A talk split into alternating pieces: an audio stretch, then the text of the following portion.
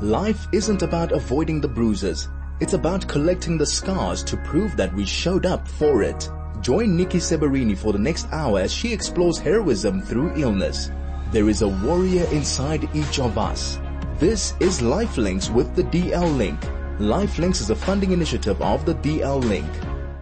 I'm very excited to welcome on to the show our next guests, uh, Ariella Feinblum and Asher Levenstein. Um, they're from Yeshiva College, um, and um, they are DL Link Angels because they have initiated a breast cancer awareness day at Yeshiva. It happened earlier this month, and they raised money which went to the DL Link. So I think we have Ari- Ariella and Asher on the line. Guys, are you both there? Yes. Yeah. Fabulous, fabulous. Well, welcome. It's so lovely to have you both on the show. Um, let's just talk very quickly, very quickly about what you did to, to raise funds and how much did you raise?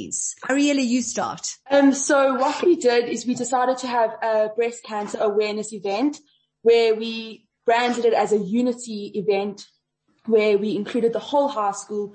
We had hairdressers to come and harvest the hair of people who wanted to donate hair.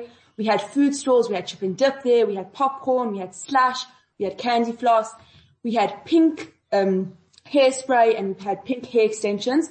So all that money that we raised, we decided to donate to the DL Link.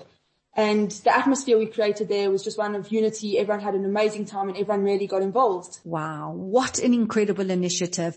And, and tell me, and Asher, you can answer. I mean, is there a reason why you chose to do it during October, breast cancer, and why the DL Link being the recipients? Um, yeah, I think first of all, October just is breast cancer awareness month and it really was the first week of the term of school.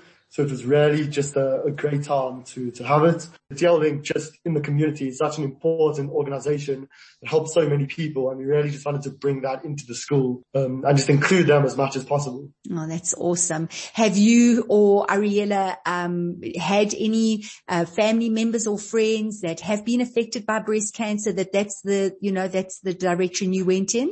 I did unfortunately have a grandmother. I think just as a, it was just a, a general thing, just in, in October and just to, to involve people. Well, I think it's absolutely amazing what you did and how much did you raise? Total, we raised about 30,000 rand. Wow.